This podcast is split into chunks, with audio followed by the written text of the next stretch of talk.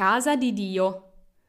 Questa espressione è un po' il contrario della precedente, a un tiro di schioppo. La casa di Dio dov'è? Non lo sappiamo, non sappiamo dov'è la casa di Dio, ma probabilmente è molto lontana, ce la immaginiamo nel cielo, per esempio.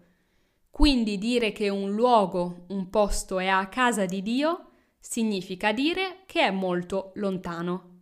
Ti faccio un esempio. Ieri la famiglia Rossi mi ha invitata a cena. Ci ho messo due ore per arrivare a casa loro. Abitano proprio a casa di Dio, cioè abitano molto lontani. Un altro esempio.